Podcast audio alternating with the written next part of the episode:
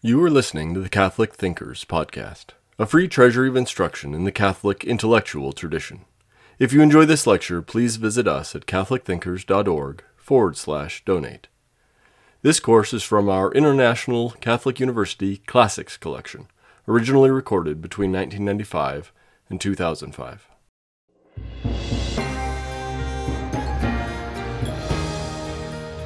Welcome to St. John's Seminary, located in Brighton, Massachusetts. St. John's Seminary serves the Archdiocese of Boston and over 20 other dioceses and religious institutes, training Roman Catholic priests and providing a variety of other training programs in theology and pastoral ministry. My name is Father Romanus Cessario. I teach moral theology here at St. John's, and I am beginning a six part series entitled The Elements of Moral Theology.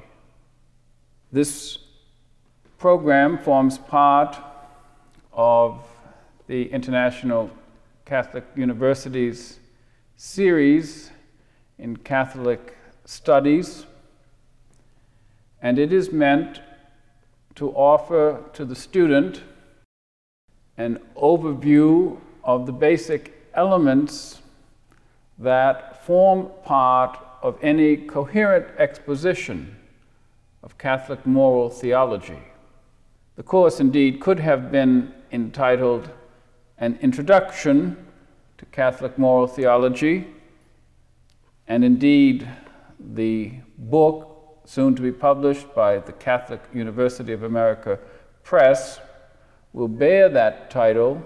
That book is based on these lectures and has been developed over the course of some 10 years in an effort to present an introduction to Catholic moral theology that takes account of the great tradition, especially as mediated through St. Thomas Aquinas, but at the same time is fully informed by the post conciliar magisterium of Pope John Paul II, especially as that magisterium has addressed fundamental questions of moral theology, especially again in the encyclical Veritatis Splendor. The six part series that those of you who have begun to listen to these taped sessions will hear runs as follows. The first session will answer the question what is moral theology? Why is moral theology called in the tradition and by Pope John Paul II a science of teleology, a science about the good of the human person. And above all, what differentiates moral theology from moral philosophy or ethics? The second lecture turns to certain pre ethical considerations we will look at the doctrine of the imago Dei. That is to say, we will consider the anthropology that accompanies Christian moral theology. What vision of the human person, indeed, what vision of man, is required in order to make sense out of Catholic teaching about the happy life? The third lesson treats natural law. This is a topic that is familiar to many of you. It is a topic treated both by theologians and philosophers.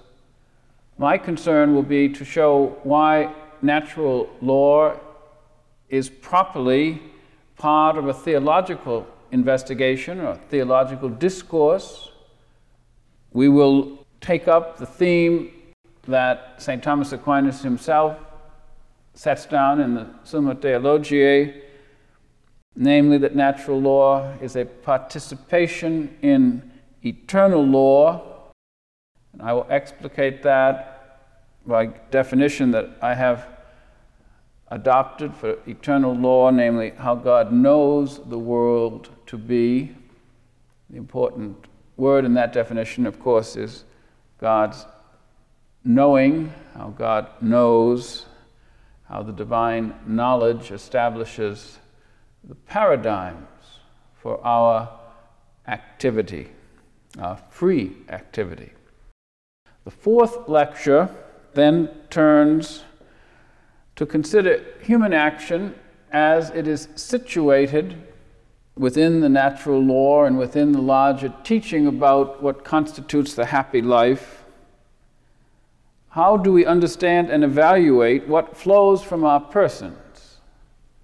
Again, the guidance for this lecture comes from the revealed sources of Christian doctrine, illumined by the magisterium, and it will be our purpose to understand human action within a theological context and with special reference to the virtue of prudence, which is that virtue especially ordered specially designed, so to speak, to govern our human actions. In the fifth lecture, our attention will be directed to a question which perhaps many of you listening to these tapes would consider the most important question that moral theology has to address, namely, how to evaluate a moral action. And those of you who have studied the Catechism of the Catholic Church will know that even now in the 21st century, Church continues to rely upon a classical tripartite analysis of human action, object, end, and circumstance, as a way of guiding us into a proper understanding of what constitutes a human action and how to evaluate that action as either good or bad. The sixth and final lecture will address the virtues, the gifts of the Holy Spirit, and the charisms of the Christian life.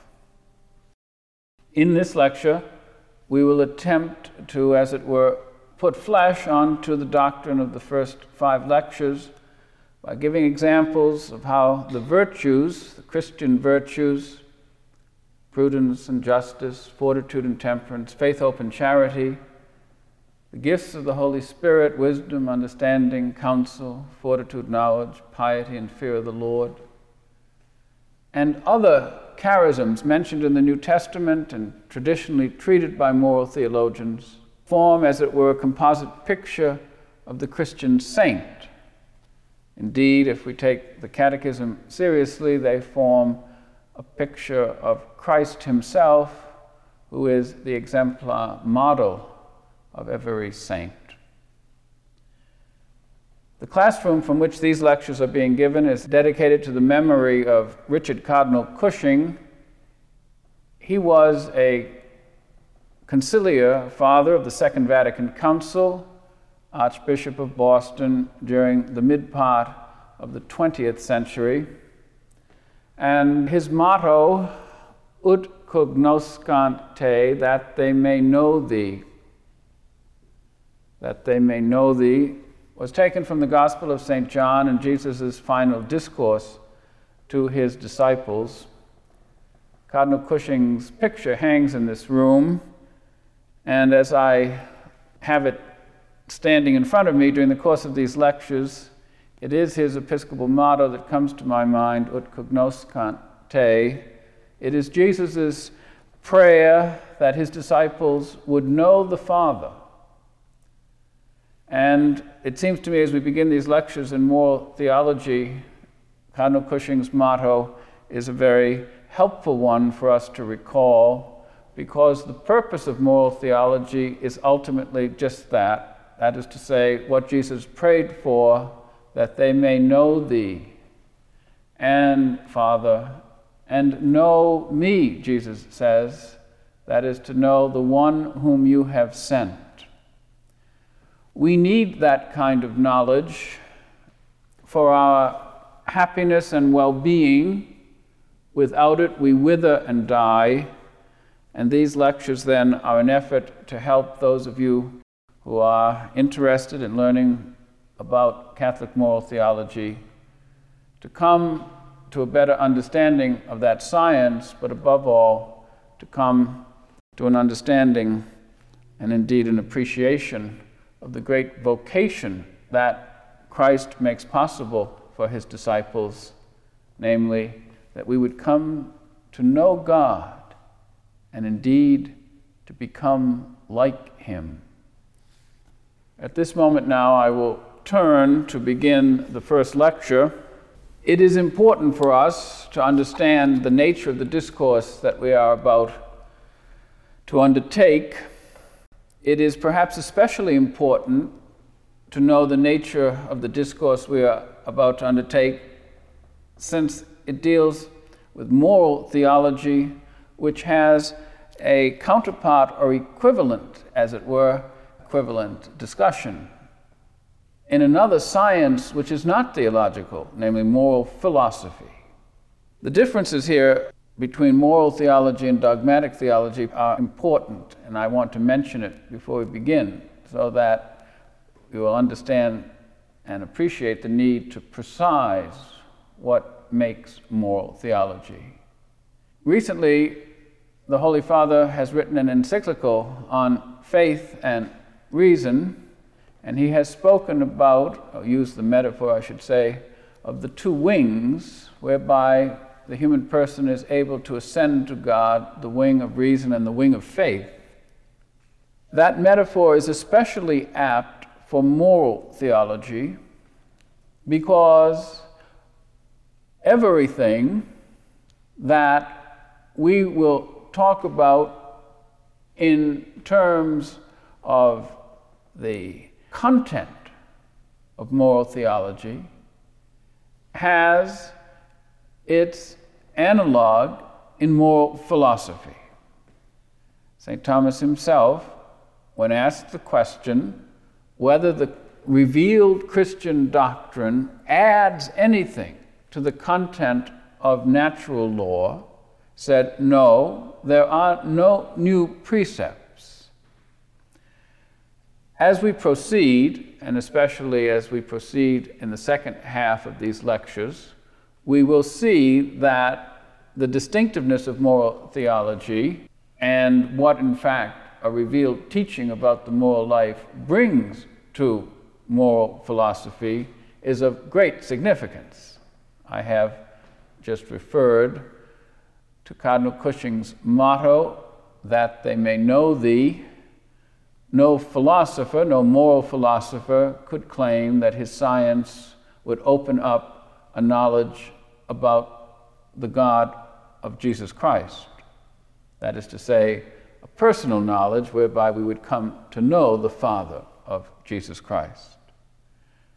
Moral theology will make that claim, and yet it will proceed borrowing a great deal from what the moral philosopher teaches us in a way that dogmatic theology does not. There is no human analog for divine faith. Today, some writers who tend to confuse the notion of theology and religious studies speak as if what the theologian talks about is open to any right thinking inquirer sufficiently informed by the principles of comparative religion, to take only one example, or perhaps psychology, to take another example, or perhaps sociology. This is not the case, and this is for reasons that we will illumine in just a moment. And the reason for that, of course, is there is no source of knowledge about the mysteries of God, for example, the Trinity, the divinity of Christ, the virginity of the Blessed Virgin Mary, the sacramental order, the forgiveness of sins, there is no source of knowledge for these mysteries other than the revelation Christ communicates to his apostles and which is safeguarded in the Church of Christ, safeguarded especially by the Bishop of Rome, who has, by divine authority, the charge to strengthen his brethren, especially his brother bishops, to ensure that the articles of faith remain in the world. When we turn to moral theology and ask the question, does the Christian religion forbid murder? Does the Christian religion forbid theft? Does the Christian religion forbid adultery? The answer to those questions would be well, yes, it does.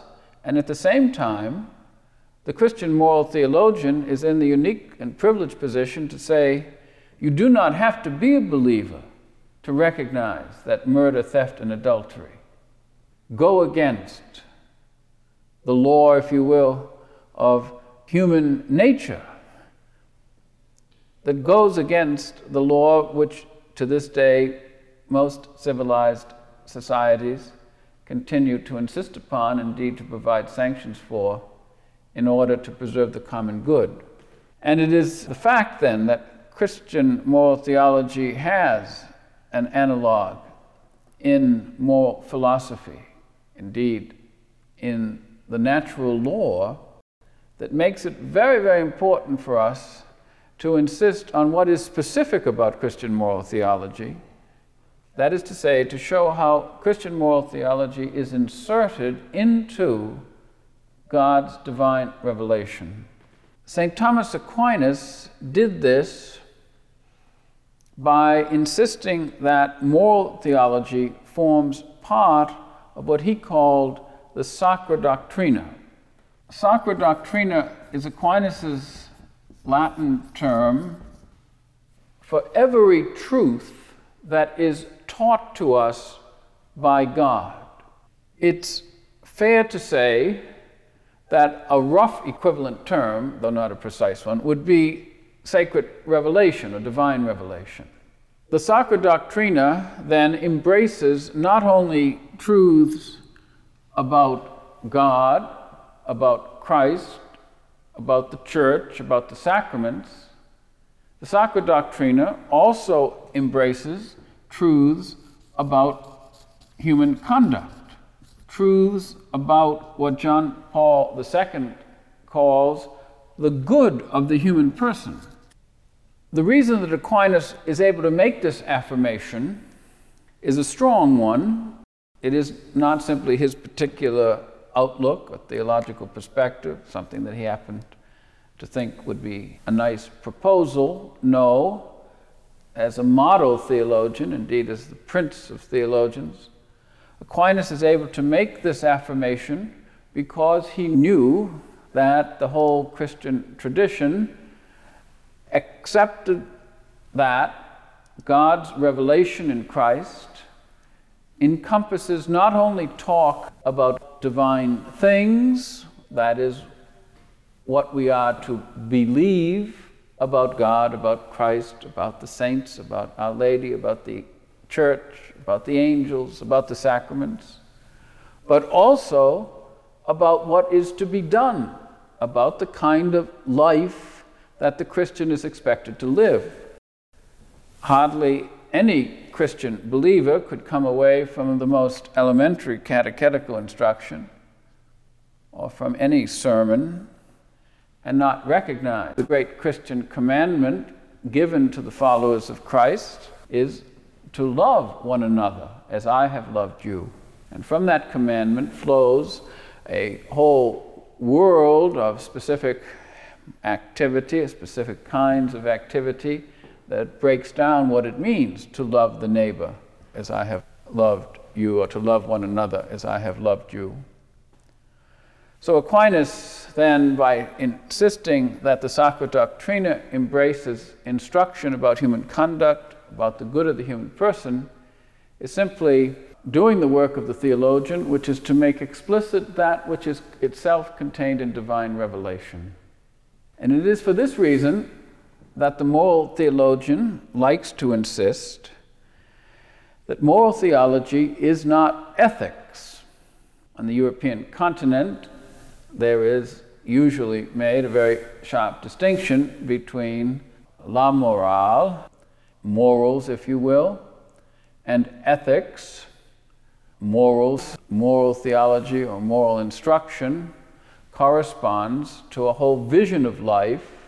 Ethics, on the other hand, is usually understood as a more restricted approach to human conduct or behavior in which certain norms or precepts or guidelines are set forth as ways of, as it were, shaping or challenging or directing human freedom. Ethical discourse, then, is usually considered to be of a more narrow kind than a moral discourse which takes account of, if you will, the big picture. And it is that big picture that is going to govern, and in fact, is these lectures. It, in fact, is the inspiration behind the breakdown that I have just given you of the six pieces, uh, why we have to look at things like natural law, eternal law, the human person. We have to look at all of those elements of the big picture because we are involved in a discussion of la morale. We are involved in a discussion of morality, if you will, but not with the rather brittle connotation that that word has come to receive in English, but in a gentler and perhaps more profound meaning of a complete instruction about the good of human life, or the good of the human person. To recapitulate here, then, moral theology forms part of the Sacra Doctrina. The Sacra Doctrina, then, is God's self communication to us about everything that we need to know in order to achieve our end as Christian believers. Secondly, moral theology is not ethics precisely because its aim is broader with respect to the matters that it treats, and it is certainly not philosophical ethics precisely because it borrows from the Sacra Doctrina truths which only God can communicate, which only God can reveal to us. And these truths situate moral theology, put it within the larger context of man's vocation, indeed, makes out of moral theology part of the fulfillment of what Jesus wished for his disciples, indeed, prayed for his disciples, that they may come to know the Father, that they might come to share in the life that the Father, the Son, and the Holy Spirit enjoy for all eternity. This knowledge, ut cognoscante, cognoscere, the Latin verb, is a knowledge that bears connotations of personal union. It is a knowledge of friendship. When I come to say that I know my friend, the implication is that I know him or her and that I love the friend. The knowledge then introduces one into the larger affective world of friendship, of union. And this is the case with the knowledge that moral theology offers us, and is certainly an example of what makes it specifically different from moral philosophy because moral theology aims to give us what it is we need in order to become a friend of God. We're taught by God not simply to master a technique, such as the very admirable technique being demonstrated in this room, taping. Still more admirable, perhaps, will be the fact that these lectures will appear on the internet. All of this is an example of technological advancement that can serve our well being, but it does not perfect in an ultimate way our well being. The only thing that perfects in an ultimate way human nature, our desires, our wants, of course, is not more technological advancement, but is a love of friendship and ultimately a love of friendship with God. And so when God instructs us, the meaning of the word doctrina, He provides us with a doctrine. It's a doctrine about friendship, it's a doctrine which invites us into communion with Him. And this is the third element of moral theology that is important for us to know. The reason for learning about right human conduct, the reason for discovering the good of the human person and discovering it truthfully and without any mistakes. It's a terrible thing to make a mistake about the good of the human person. Is not simply to become a better person, it is rather to become a friend of God and to enjoy the union with God that that friendship promises.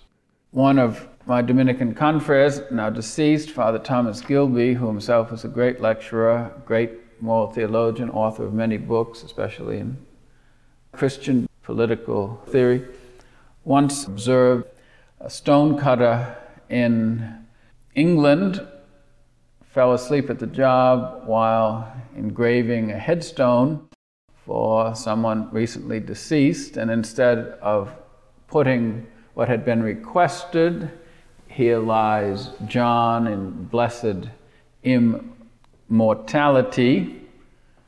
Put, here lies John in blessed immorality. While that might seem to be an embarrassment at first face, the fact of the matter is that the mistake betrayed something of a truth, which is that the end of the moral life is not to be more moral, not to become moralistic, It's not moralism. It surpasses morality.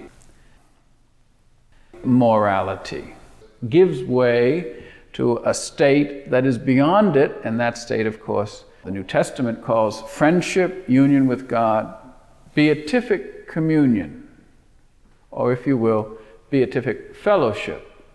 It's the consortium, the communio that the saints enjoy with God. The fourth feature of Christian moral theology that is worth our consideration is that because Christian moral theology is guided by divine truth, and because it is able to participate in the Sacra Doctrina, it enjoys a certitude greater than that of the moral philosopher. Which is to say, that what the moral theologian is able to teach about the good of the human person, about human conduct, is of a kind that enjoys the authority of a revealed teaching on this matter that seems to me there is a great deal of confusion today, especially among church people.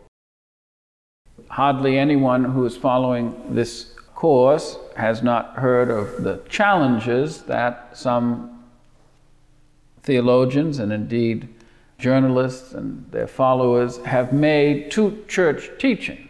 It is sometimes thought that the teachings of the Catholic moral theologian should be subject to a higher review based upon the principles of rational demonstration or rational critique. If it just seems implausible that a certain way of acting is not good, then there are many people who would be willing to reject the church's teaching about this or that action. One thinks of the world of sexual morality, especially.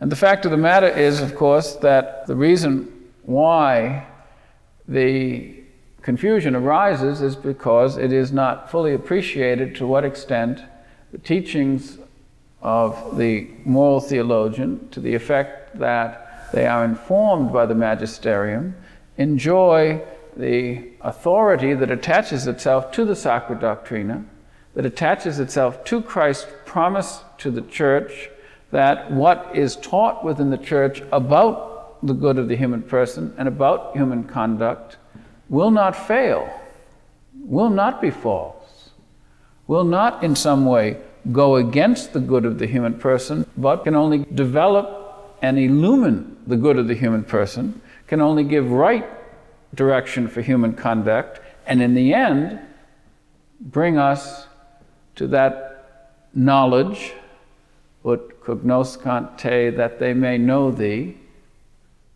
that knowledge of moral truth that ushers us into the friendship with God, which is our perfection and happiness.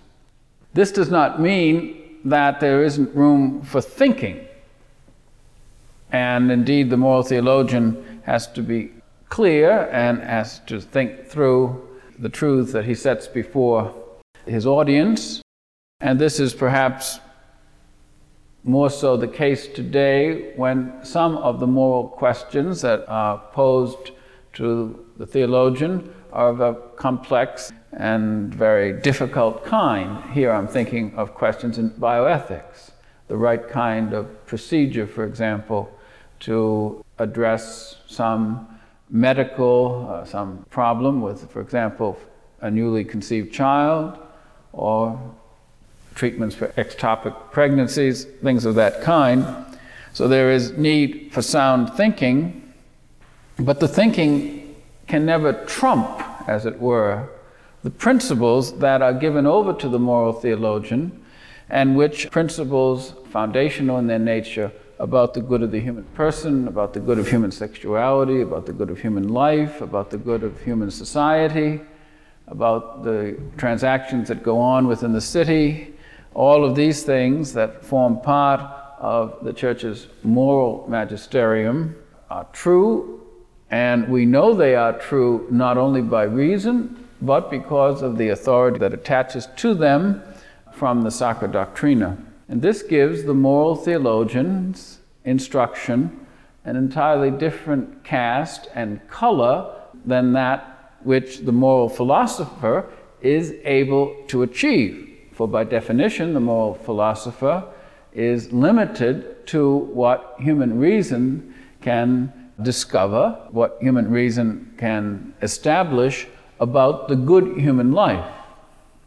I think at this moment it would be good then to step back and recapitulate briefly the nature of this inquiry, of this moral theological science. First of all, I have to insist upon, indeed, it is a science attached to divine revelation. It is a theological science, properly speaking, because it takes its principles from that which God communicates to us about the good life, about human conduct, and about divine friendship.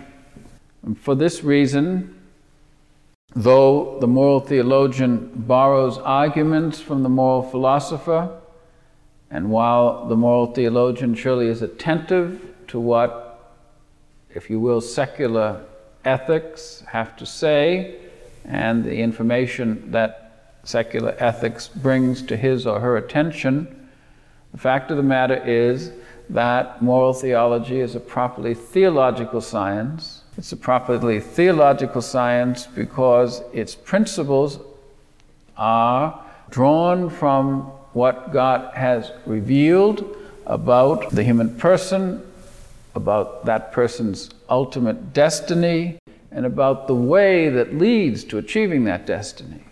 And all of this, thirdly, is possible precisely because Christ has communicated to us not only a doctrine about who he is, about who sent him, what it is that he has established within the world, church for our salvation, but he has established also a rule of love, a norm of love, and that that revelation governs everything that the Christian believer is asked to do, everything that the Christian believer must do. And fourthly, that the moral theologian's authority is confirmed to the extent that he or she works in conformity with the church's magisterium because the magisterium enjoys by divine decree, by God's own plan and purpose for us, an infallible authority with respect to matters that bear upon human life and human well being. All of this means then that the discussion that we are about to begin here in the next five lectures is one that is properly theological and that it belongs now to the big picture of the Sacra Doctrina. And I would like, by way of conclusion, to make some remarks about the big picture of the Sacra Doctrina into which this moral theological science is inserted. The big picture of the Sacra Doctrina into which the moral theologian finds himself inserted begins, of course, with God, who is the source of this saving instruction, saving doctrine, holy teaching, all arguably translations for Sacra Doctrina. And it is the God that Christ reveals to us, which is to say, the Godhead of which he, by reason of his divine person, is one of. It is the God who is Father, Son, and Holy Spirit. And the symbol that I use is the triangle with the circle inside it to insist now that this is the God of Christian revelation, the God whom Christ reveals as Father, Son, and Holy Spirit, and the God that Christ reveals to us as a Father, a God who is a Spirit sent by the Son and the Father into the world, and then Christ's own teaching about his own divinity, in which he identifies himself with the Son, the second in God, the one who is sent into the world in that special and unique way that we call the incarnation, that is to say, that he comes among us as one like ourselves in all things except sin. It is then the Trinitarian God who is the source of everything that in these that exists, that is the source of everything that is salvific in the world, and it this God who is the source ultimately of the instruction that we call moral theology. The God who is the Alpha, if you will, and the origin of everything that exists, is for that very reason also the perfection of everything that exists, the Omega, if you will. The final point it is the same God who welcomes us and invites the human creature into communion with Him. It is the same God for whom everything that is created, that He has created, exists for His praise and glory. Nothing exists outside of that which is dependent upon God's creative power. It could be misleading if it were to lead you to think that there's a world that exists for people who want to pay no attention to God.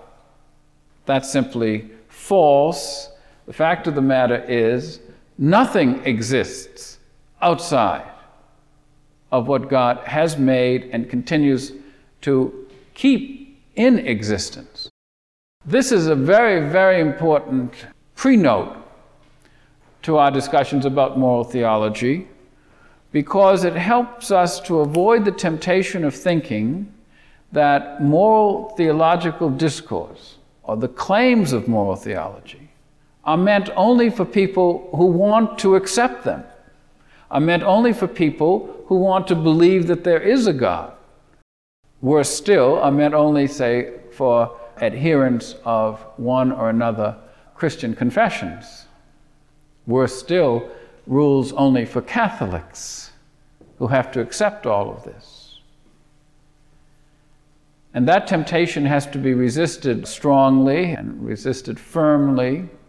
And the place to begin resisting it is here in a statement about divine creation and God's creative power and his creative being, if you will, which arguably has nothing to do with moral theology. It's the sort of thing that the dogmatic or systematic theologian would talk about, and yet it is an indispensable and starting point for what it is that we are about to do in these following lectures. The other element in the big picture that is of importance to moral theology is that within the creation of everything that exists sun and moon, pebbles, rocks, seas, trees, the snow that's falling here in New England for the first time this season, the chairs, the dogs, the turnips, the canaries, the alligators, everything that is, forms part of the created universe, that within that creation, those creatures that God has blessed with intelligence enjoy a privileged place. I say those creatures because we must think about the angels. They, for reasons that are their own, have no need of instruction in moral theology. Their choice about the good was made once and for all, as you know. But when it comes to the creature that we call man, the human person, if you will, that creature enjoys a special place precisely because he is endowed with intelligence and with the concomitant gift of freedom. And it is, as the Vatican Council reminded us, text that our Holy Father John Paul II returns to frequently it is this creature, the only creature on earth, to exclude the angels, that God has created for himself. Man, the only creature whose destiny is to return to the God who created him in a way that is suitable and adapted to the kind of creature that the human person is, namely one who knows and loves. And that knowledge and love is ordered to a fulfillment, indeed, to a perfection that only God can realize. Indeed, only God can offer. It is possible to define moral theology as the science of man's destiny it's possible to talk about moral theology as the discourse that points us on our way to heaven. It would be possible to define these lectures as instruction, solid instruction, I hope, on how to know God and to love God. The in point of insertion of our discussion within this big picture falls here. It's possible to talk about moral theology as the science or the instruction or the discourse about the way to God. And that brings me back to the image of Cardinal Cushing, former Archbishop of Boston, that hangs in this room and his Episcopal motto, Ut cognoscant te, that they may know thee. And elsewhere in John's Gospel, Christ illumines that prayer by announcing that he himself is the way, the truth, and the life. Our discussions then, in the following five lectures, will attempt to show how it is that Christ presents himself to us, indeed, offers himself to us as our life, indeed, our eternal life with him and the Holy Spirit and the Father, how he is and presents himself to us as the truth, the true saving doctrine or instruction about how to live our lives. A truth that is able to be spoken, debated, examined, explicated, defended, indeed, even, God forbid, rejected. But a truth which, in the end, is more than a set of principles, precepts, obligations, suggestions, pointers, rather, a truth that is a person, a truth that is Christ Himself. And because Christ is the life and the truth, He is able to show us the way. It is Christ who is able to map out, as it were, the way for the whole human race and for each one of us. He is the way that the Father has established for our happiness and perfection. And in the end, He is the way that makes moral theology a special science, a special kind of investigation, because it invites us to enter in to the very mystery of Christ Himself.